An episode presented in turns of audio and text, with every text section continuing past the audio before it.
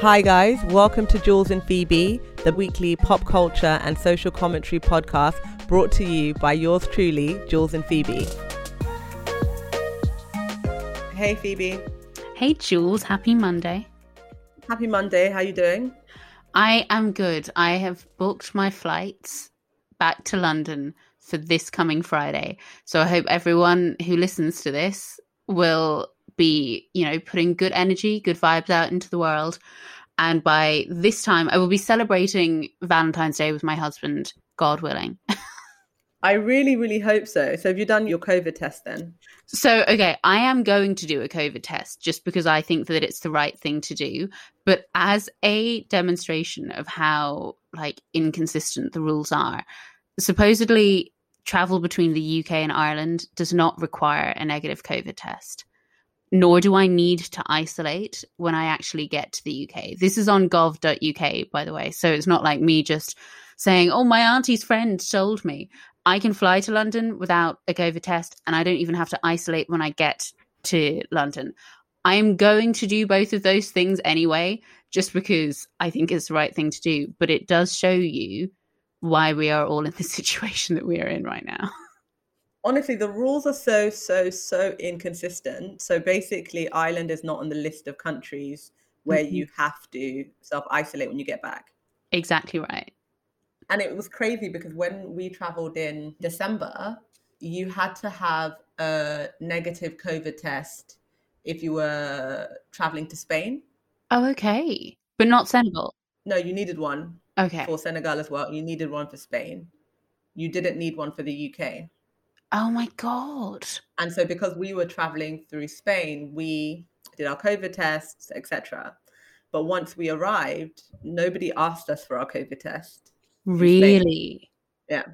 In Senegal, they were dead ass serious. They were not playing any games with COVID. But then you arrive in Madrid, and it was crazy because when we arrived in Madrid, there were like officials there Mm-hmm. But it was so, so strange. I think it was because the flight was coming from Africa that you had these officials literally, like, you know, when you get off the plane before you get to security. Yes. Like you literally just get off the plane and get into the airport, and then you have these officials there and they were checking people's passports, but it was nothing to do with COVID. Oh, no way. Yeah, didn't ask us. Our COVID test results, nobody asked us anything. And then we came to the UK, nobody asked us anything. That's so weird because the same thing happened when my husband flew back beginning of January. Again, like obviously had a negative COVID test and everything like that, but no one asked. He said he just walked straight off the flight, didn't even have to go through part I mean, you don't typically have to go through passport control anyway when you fly to the UK from Ireland. You do just walk straight through, but he was like even with COVID, it was just like off you go, straight oh, off yeah. the plane, and out the doors of the airport like out the door literally once we arrived in london it was like in out one yeah, second. no one, no one no one asked anything. And i was really shocked by that. It's not a good look. It's not a good look for us. And i just think it's what's weird is when my sister flew back to belgium last weekend she was able to fly back because she has a residence card because she lives in belgium full time when she landed she had to take a covid test and then the idea is if you had a negative test, you isolated for seven days, then had to do another test. Then, if that was negative, you were free to go about your business. If it's positive, you then have to continue to isolate for another seven to 14 days, whatever. But I kept saying, but why are they testing you after you've landed? Like the idea that they would let you fly, you get into the country, then you have a test. If you are positive, how many other people on the flight are now positive because of you? Crazy. And then I see people in New Zealand and Australia having a really good time. And I'm like, well, I understand why we are not. yeah. So I just hope that you're able to get your flight back to London because you just never know. Mm-hmm. Um, and hopefully the rules don't just magically change before Friday. Totally, which is all too easily going to happen. That's pretty much all that's changed for me in the past seven days. Although I will say that I also watched the Channel 4 series that everyone's been talking about. It's a Sin. Have you checked it out? No. It's about the AIDS epidemic. in. Oh yeah, I saw the adverts. Is that Channel Four? Is that BBC? No, it's Channel Four. Oh, okay. But that was phenomenal.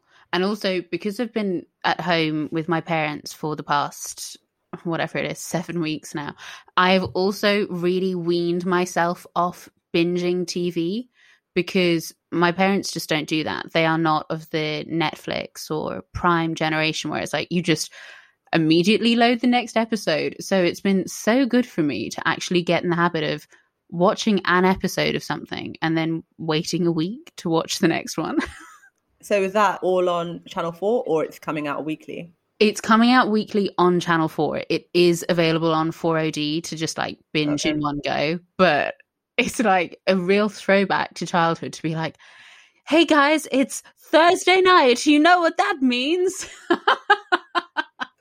yeah, I just don't have the energy for that. I, when I have to watch shows, I mean, I've, i can watch like a couple of episodes and then take a long break. Mm-hmm. But if I have to watch something on a specific day at a specific time, I'm so out of the habit now. It really? would take some doing to get back into that. Mm-hmm. Yeah, I don't think I could do it. To be fair, it's been necessity here. But the other thing that's been driving that simultaneously is that I have been watching WandaVision on Disney. Oh, I love Plus. WandaVision. Oh my God, Jules, do you? I don't have anyone to talk to about this. Oh, WandaVision is so epic, but I found the first three episodes amazing. Did and you? then episode four was like a mixture of obviously this new show that they're trying to bring into it. And I just wasn't as into it. I really preferred the first three episodes. I was obsessed. And then I watched four, and then my husband was like, Oh, you're not really impressed anymore. Have you seen episode five? No, no, no, I haven't. So okay. Division is because I watched, I think I watched the first 3 mm-hmm. WandaVision is a show that now I can probably watch yes. on a weekly basis. So what I will say is I was kind of watching the first three and being like, okay, like I'm not really sure I get it. I'm enjoying it, but I'm not really sure what the kind of the overriding story arc is. And then four and five have just blown it out of the water for me. And my husband is exactly like you. He's seen one, two, three and really enjoyed them. But for me, four and five is where it really starts kicking up a notch and where it's like Marvel Universe giving like a real wink to mm-hmm. their fans. And so every day I've been like, hey, Charles, have you watched episode four and five yet? Like, and he was saying to me this morning, oh, I'm just got a fairly quiet day. I was like, maybe you'll watch WandaVision episode four and five and we can just catch up about it later. Because it was so episode five was just unbelievable. And it's also just such a marker. Obviously you know that in terms of budget and all of that kind of stuff disney and marvel is just a blank check. But the creativity of it i feel like they just really do things for their fans sometimes and i really enjoy that so.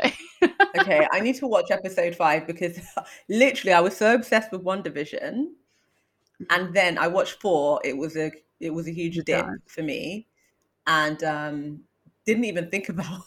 I need to watch episode five.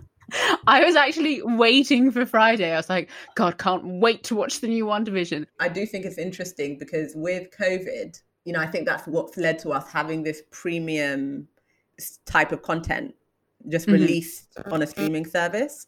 And so they've also got a Black Panther TV series that's going to be coming out. So I'm a big, big, big fan of Disney. And, you know, it's crazy that a company that's got so much history and so much legacy could actually pivot and still be so relevant. So I've got a lot of time for Disney and everything that they're doing. Mm-hmm. I just think with content and with media right now, it's such an interesting time.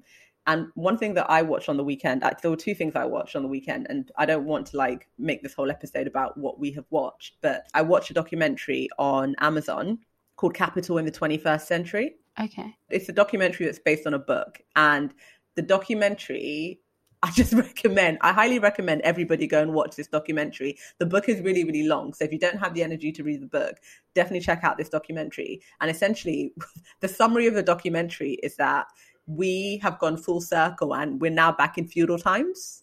Oh gosh. Where if you don't have an inheritance, it's absolutely over for you. So before, I mean, everybody's obsessed with Bridgerton right now. So, and when we were watching Bridgerton, my husband was like, "Wow, it's so amazing! Like, no one works."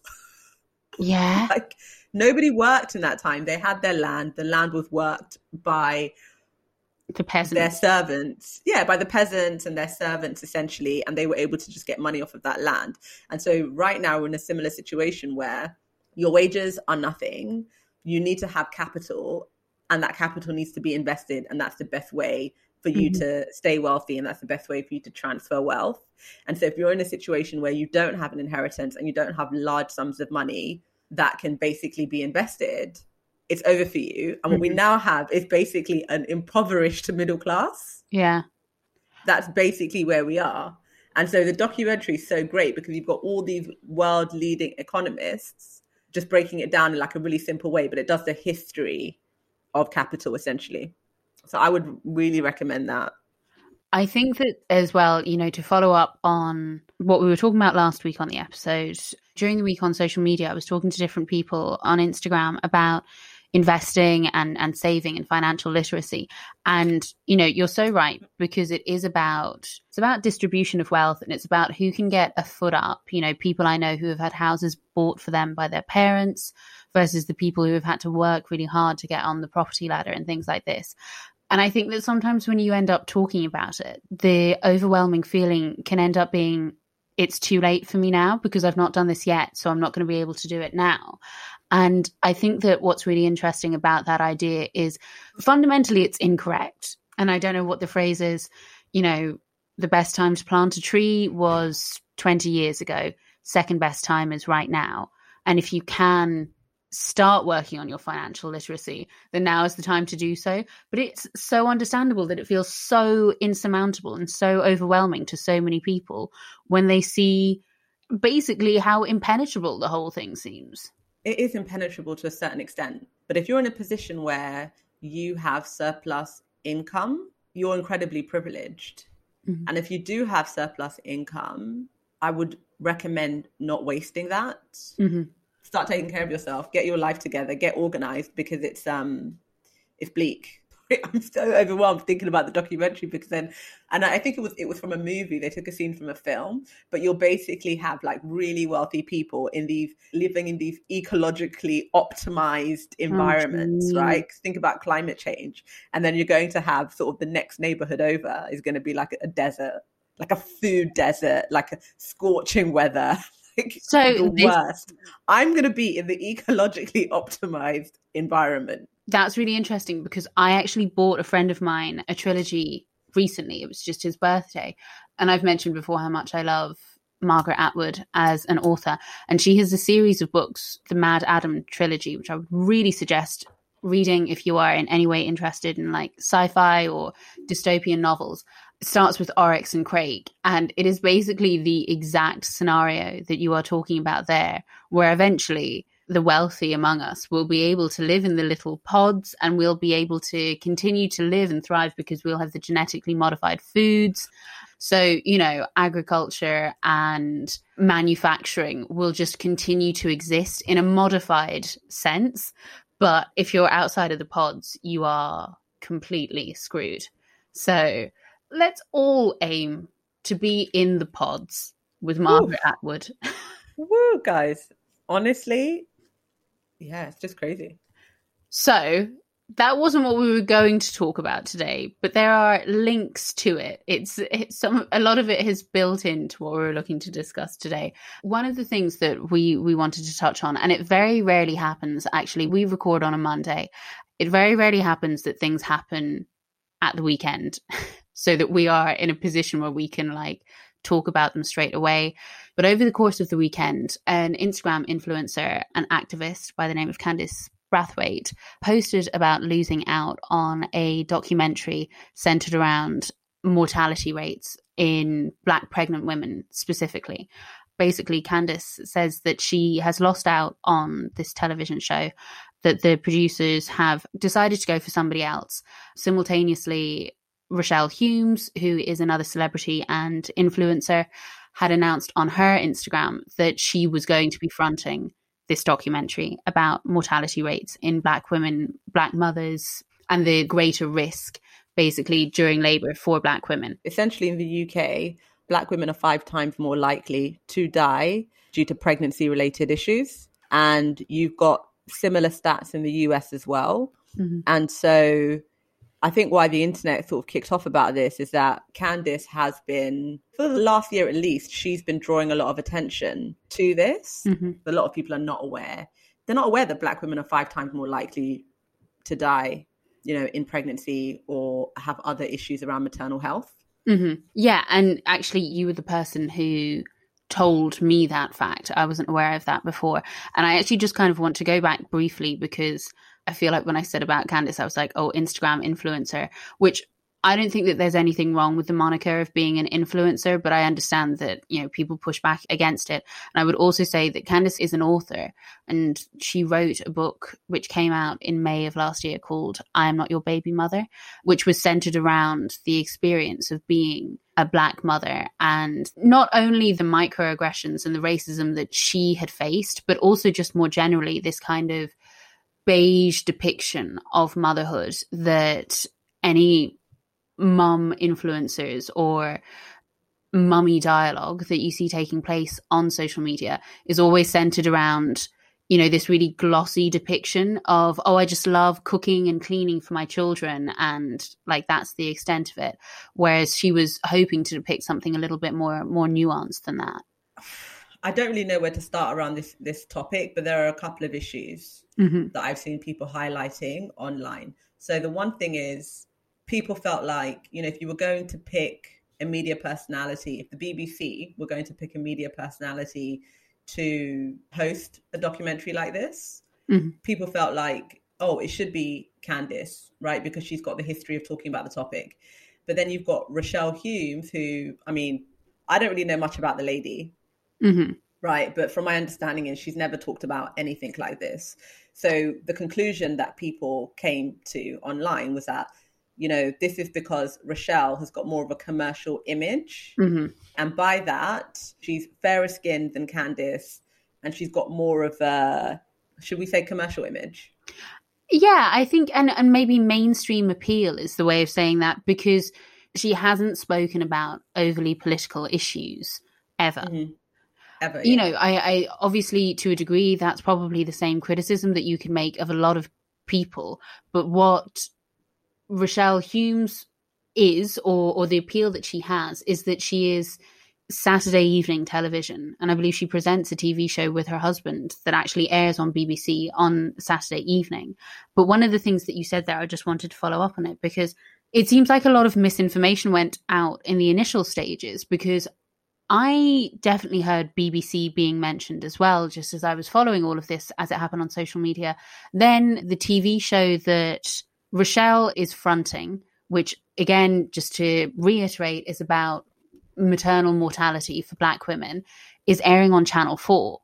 And so what happened was Candice put out a statement, for want of a better word, basically saying, you know, I've been in conversations since March of last year about this show.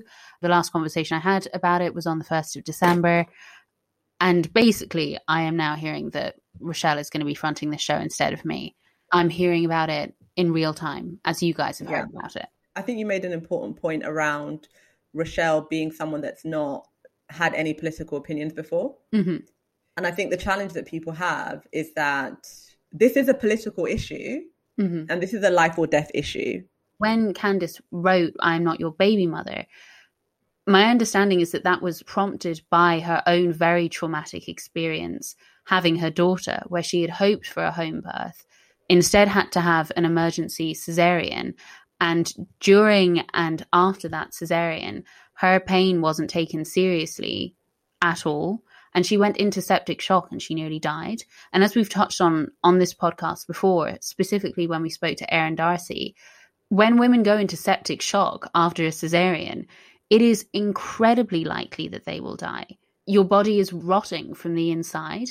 And she ended up being rushed into hospital for emergency surgery when her stitches burst about a month after her cesarean. And I believe she received an apology from the NHS subsequently for inconsistencies with her treatment. But what you're saying and what the, the statistics and what the studies show is that actually that experience is quite likely, as horrific as that sounds when we're speaking about it on this podcast, that is not something that is completely beyond the realms of imagination for black women And that's the issue because I hear something like that and I think people who I know who have had children, very, very, very few of them have had any kind of a traumatic experience. Whereas I would counter it that you would probably say the opposite. Speaking of, you know, black relatives and black friends that you have. I think it's all just sad and it's all just draining. And what it did remind me a bit of I don't know if people agree, but it did remind me a bit of when they when they cast Zoe Saldana as Nina Simone. Oh God, yeah. And so it's really difficult to face it. But, you know, I think this all just comes down to Candice Brathwaite not having a commercial image mm-hmm. or what is perceived as a commercial image. Obviously, she is commercial. She's got a lot of followers. You know, a lot of people support her you know, as well as being an author, I know that she has a lot of endorsements mm-hmm. because even near where I live, she's on some billboard, like mm-hmm. near where I live. And so, you know, she definitely is commercial. And that's why it's so jarring because she has a platform. Yeah. She has a platform, she has a story, she has lived experience, mm-hmm. And she's also been advocating for others even if you've got two parallel conversations happening with different production companies, which is kind of what they're trying to make this out as. They're trying to make it as a misunderstanding and that there were two parallel conversations going on. And so Candice actually even suggested, why don't me and Rochelle host this documentary mm-hmm. together? And that idea was shot down. So that's why a lot of people are saying, do you know what, this is all about colorism mm-hmm. and Candice not being seen as having the right image. I think as well, you have a scenario where, and I think it must be really harmful and hurtful to see the work that you have put in behind the scenes and in public. She's written a book about this topic, she's campaigned for it. She's launched a platform called Make Motherhood Diverse, which tries to share these kind of stories and elevate the lived experience of different mothers from different backgrounds, from different classes.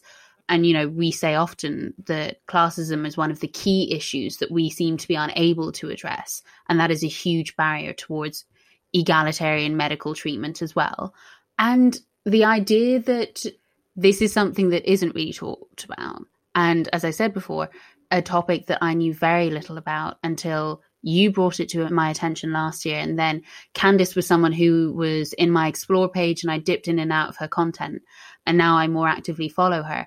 But the idea that that could be the case, and now suddenly in January 2021, seven months after Candice's book has been released, there are suddenly two shows, two separate shows being pitched by two different production teams about the exact same topic.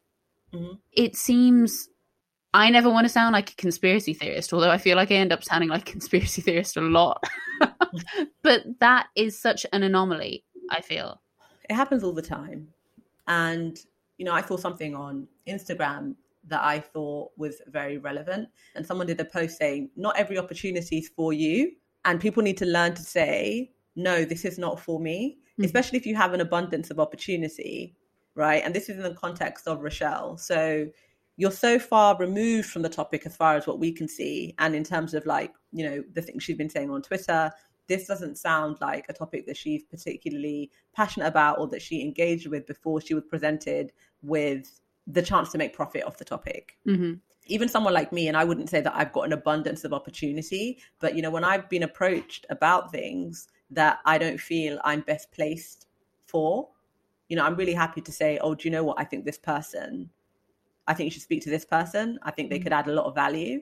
And I think that's what I would have liked to see in this situation because anyone who's got any idea of this topic, if they would name someone in the social media space in the UK that's discussed it, Candice would be the number one person. Mm-hmm. And so if Rochelle was familiar with the topic at all, then I'm sure that Candice would have been on her radar. And I think that's the kind of solidarity that we need to see if we want to have authentic discussions about difficult topics on a national stage. They clearly felt they wanted to have a woman of color mm-hmm. host this. Why? There's a reason why they felt they wanted to have a woman of color, but then they felt that, okay, not that woman of color. Oh, this is what is going to work for us. Mm-hmm. And so let's say there is some confusion. What's happened on the internet that's really sad is that the weight of trying to clear up any misunderstanding has fallen on Candice to come out Yeah. and say this and correct this and do this. Rochelle, where are you? hmm So it was Candice that basically has to use her platform to advocate for black women because nobody in the UK does. And then now that there's a misunderstanding, they're obviously sending her like cease and desist emails and she's having to use her platform to clean up the mess. But Rochelle, where are you? Yeah. And that's a great point. And she's I not think- been gracious about this at all because she doesn't want to get involved in something that's political. Mhm. She doesn't want to get into any kind of mess about this topic. Mhm. But this topic is painful because imagine if you're opening up about your experience where you almost died. To open up about that in the first place is incredibly traumatic. And that's what Candice did, which is a gift, right? Especially because, you know, you've got a huge movement online with, you know, the white mum movement. You know, and like you said, one of the things that Candice has done is really advocate to make this movement a bit more diverse and a bit more inclusive. So you don't necessarily have a lot of black British mums with a platform in a way that Candice does. Mhm. And she didn't say, Oh, I want to keep my platform perfect. She took the risk of trying to advocate for others and use her platform to have difficult conversations. Mhm. And so that's why, for me, there is just no justification for this because I feel she put her head above the parapet and just got her head chopped off. Yeah, I totally agree, especially when you consider one of the first times that we spoke about Candice on the podcast was in relation to Clemmie Telford, mother of daughter. Thank you. Tell the story, Phoebe. So, so mother of daughters and father of daughters are two parental bloggers, activists who posted about, you know, having three daughters or whatever it was. And it came out essentially that Clemmie Telford, who was a hugely successful blogger, she had a huge platform and she and her husband had endorsement deals pouring in. She was setting up fake accounts on Tattle Life. Tattle Life is a forum specifically targeted at talking about influencers, essentially. And so Clemmie had all of these different profiles set up where she was bad mouthing other parent influencers, essentially, or other parent bloggers, and specifically about Candice. You know, she accused her of weaponizing race. She accused her of being very aggressive. She used huge dog whistle tactics when critiquing Candice specifically. And the alarming thing when all of this came out is that Clemmie herself was actually a midwife on the NHS. So it really demonstrated how damaging those biases can be to unsuspecting women of color who are just trying to avail of the national healthcare system. Thank you. That is such an excellent point because people will hear a statistic of, oh, wow, black women are four to five times more likely to die in childbirth or during pregnancy than white women. And they will be so shocked. Mhm. They'll be like, oh my God, how is this possible? It is possible because every institution is made up of human beings. And as human beings, we carry our prejudice and our bias with us in everything that we do. And so there is a really toxic and damaging stereotype around the strong black woman. People think black women are so strong, they can take it. And that's why, you know, when a black woman says, Oh, I'm in pain, it's like, Oh, no, you can take it. There's just no sympathy, there is no empathy. And that's why when Serena Williams had her own challenges around childbirth, you know, she's also someone that's used her platform to bring light to Mhm. this issue. And so the sad thing about the Candice Brathwaite Mhm. situation is that she's experiencing microaggressions and trauma and bullying and fat phobia and anti-blackness every day. Mhm. I just find it really sad. I think as well, circling back to what you just said there about people being surprised about that statistic and the ingrained narrative or the ingrained trope where we talk about black women being so strong. You know, at the height of BLM last summer, there were studies coming out about what these internal biases look like. And there was one that went further again and said that a lot of white people genuinely believe that black people and people of color have thicker skin than white people. And I don't mean that metaphorically, I mean that in a literal sense. So that the idea that what scrapes the knee of a white child wouldn't scrape the knee of a black child. I watched a documentary on Channel 4 about race a few years ago, and it was so, so, so heartbreaking. One of the women was a teacher, primary school teacher, and she said that one of her kids, a black girl, scraped her knee in the playground and that she was shocked when it was pink underneath. Oh my god. She was shocked. And she went on to national TV to say this. So she thinks the shock is so normal that she didn't have a problem with saying it. Yeah, yeah, yeah. She thought the shock was so normal. And so it's insane. Oh my gosh. And it's insane. And so all of that manifests itself in, you know, the statistics that we see today. I, I do want to say as well, though, you know, it, I, I hope that it's clear the whatever quote unquote side I'm on. I do also appreciate that there may be people listening to this who think, listen, maybe Rochelle Humes considers XYZ part of her private life. It is only in recent years that there has been the not the not even the removal of the wall, but the the osmosis between your public and personal personas, where people do talk very openly about politics and race and even things as basic as you know gender identifiers and things like that. That that is more recent, and maybe it is one hundred percent the case that in her personal life and in her private activism, Rochelle Humes is very focused on these things. It is also possible that for her no political kind of documentaries or opportunities have been presented. So she's always thought, you know what, I will keep myself beige, actually. Yeah, this is wrong. This is wrong. This is wrong. I think not you're wrong, but that is that would yeah. be wrong because if you look at the situation with Candice Brathwaite, like Rochelle is a pop star. Mm-hmm. Okay, she's had a platform for years. Mm-hmm. Candice is a regular person who fought to create a platform and use social media mm. to amplify her voice, essentially. No one came to her and gave her an opportunity. Nobody opened a door and said, Candice, please walk through the door. Mm-hmm. Right? So if you're sitting around waiting and then all of a sudden, yeah, somebody calls you and has this really cool idea to make this documentary about, you know, maternal health of black women in the UK, yeah, that's all well and good. But I think we need to recognize somebody like Candice that has put in this level of work. What I would have liked is for Candice and Rochelle to come together and to have released a statement together on this. Yeah. Because when you Google this today, you've got Daily Mail, you've got this, you've got that, and all they're saying is, oh, basically Candice misspoke. Yes. Yeah. Right. So she's built up the topic and now it's costing her her credibility. That's going to impact her and any opportunities that she gets in the future.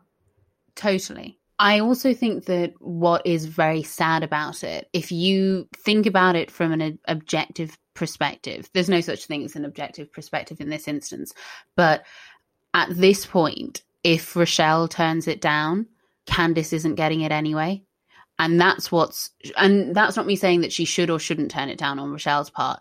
I'm just saying that people will be annoyed with Candice for speaking up in a a very legitimate way, but b also an inherently classy way. And you know, I think that she said in her last kind of statement on the whole thing, she said. At the end of the day, I cannot overstate how important it is for this issue to be spoken about until we can save more black women. So Candice has been very clear from the very beginning. My priority is I'm sad that I'm not part of it. I think that the reasons for me not being part of it are nefarious in nature, but I think it's important that this is being done. And mm-hmm. that, she really humbled herself. Mm-hmm. And that's why I think the the idea that Rochelle and Candice would have released a joint statement is powerful in its concept because there will be people within these production teams or within these industries or institutions who have Candice on a blacklist now because she spoke up full stop. So some degree of camaraderie and some degree of support publicly from a fellow black woman in the industry would mm-hmm. go a long way for, you know, this is something that you talk about frequently, but for Candice's social capital. And yeah. the social capital is key in this instance.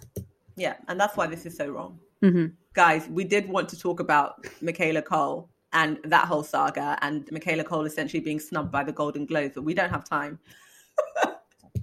Do you have high level remarks? The high level remarks are things that I think that we've said throughout the course of this episode. A big part of the issue is that the people who are voting for and nominating within these institutions, these institutions are the Golden Globes is the same as the NHS. It's built up of people, and those internal biases are there.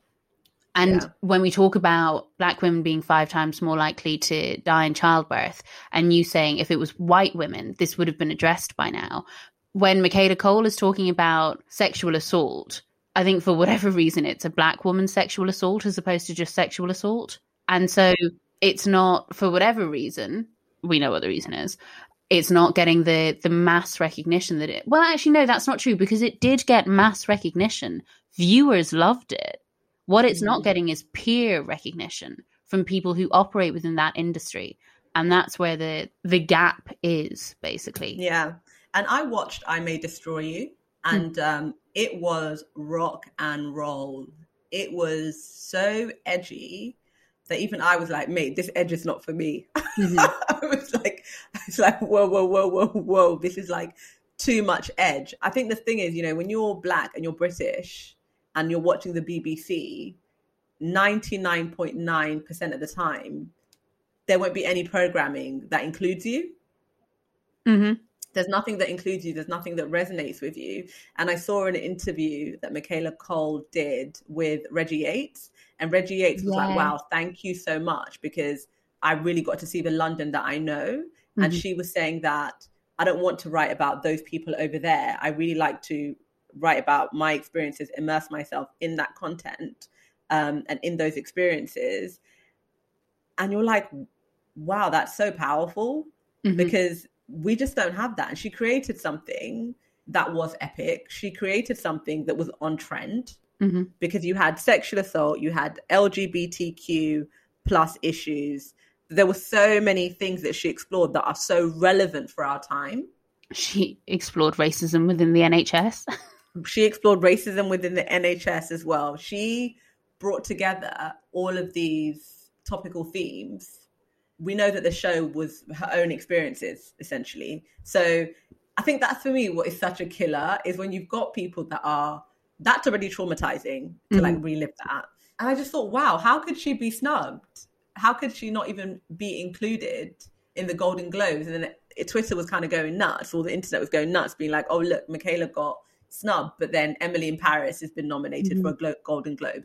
I didn't watch Emily in Paris, so I can't really see comment on that. I don't know how groundbreaking it was. I mean, it wasn't, and and the thing is, just I didn't watch I May Destroy You because I found the subject matter like quite triggering. That said, I like Michaela Coel a lot because I think that she is a really fanta- fantastic, excuse me, and fascinating interview subject or an interviewee. So I read loads of the coverage around the show and I read loads about her attention to detail and I saw clips of it, but I couldn't sit through the whole thing. Just from a personal perspective, I found that subject matter too heavy. Emily in Paris, like, I, I was going to say Emily in Paris was fine. I don't even know that it was fine. It was a palate cleanser. And the reason mm. I was mm. watching it, I watched it in whatever, I think it came out in like October time, maybe a little bit earlier. And I was just like, I not watching anything depressing. I said this to you. I said this on the podcast that there was a big swath of last year that I was like, I will not be engaging with anything that anyone is talking about at the moment from a television perspective. I don't want any heavy, depressing, toxic storylines. So I'm going to watch this completely frivolous. It was candy floss for the brain. That's all that Emily in Paris was. And there's nothing wrong with that, but that also means that it's not really deserving of accolades because there's nothing groundbreaking in it. It is just yeah. it's just what it is, you know? Yeah. And I don't know who the who the writers are or who the money belongs to that went into Emily in Paris. So if you follow the money, I'm I'm sure somebody's well connected there. But when you said that I May Destroy You received obviously the public loved it, Mhm. but it's basically the industry that's kind of ignoring it. It reminded me of Girlfriends. I don't know if you watch Girlfriends. It's now on Netflix. No, and I really didn't like Girlfriends, but I know I am the audience for Girlfriends. Girlfriends. So I'm watching it now on Netflix, and I'm like, wow, Girlfriends is amazing. Hmm. Girlfriends ran for eight seasons. Are we talking about the same Girlfriends? No, we're not. I'm thinking of Okay. girls.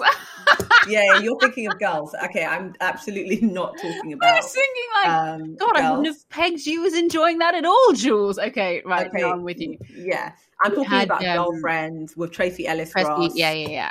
yeah and so you know watching girlfriend eight seasons again really like interesting themes really relevant and it tackled and it was a comedy but it tackled a lot of issues around like racism hiv aids at the time etc etc etc so enjoyable and then i thought okay let me read up on girlfriends because i don't know why they're not making a reboot of girlfriends and there are all these other reboots that are happening and so um, essentially, Tracee Ellis Ross was saying in an interview that even though the show was very popular, and Kelsey Grammer was one of the producers for Girlfriends. Oh, Frasier.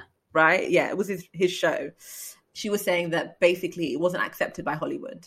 And so a lot of them, I mean, Tracee Ellis Ross is Diana Ross's daughter, And So- her dad is a really famous producer, but I don't know. and her dad's name. very famous as well. So she's from a Hollywood family, right? And that's why Tracee Ross is still around. But the other cast members, you know, not really that popular like Mhm. anymore, right? And so it's just so sad to see the same thing happening over and over and over again, where you've got these women creating amazing content, these creators, these artists, not paid in line with their peers, not recognized in Mhm. terms of their peers, their projects not receiving as much funding in terms of their peers. And so when you see people kicking off about Michaela Coel, I think they're just kicking off because it's like, mate, here we go again. Yeah. And what does one have to do to be black and recognized? hmm What does one have to do?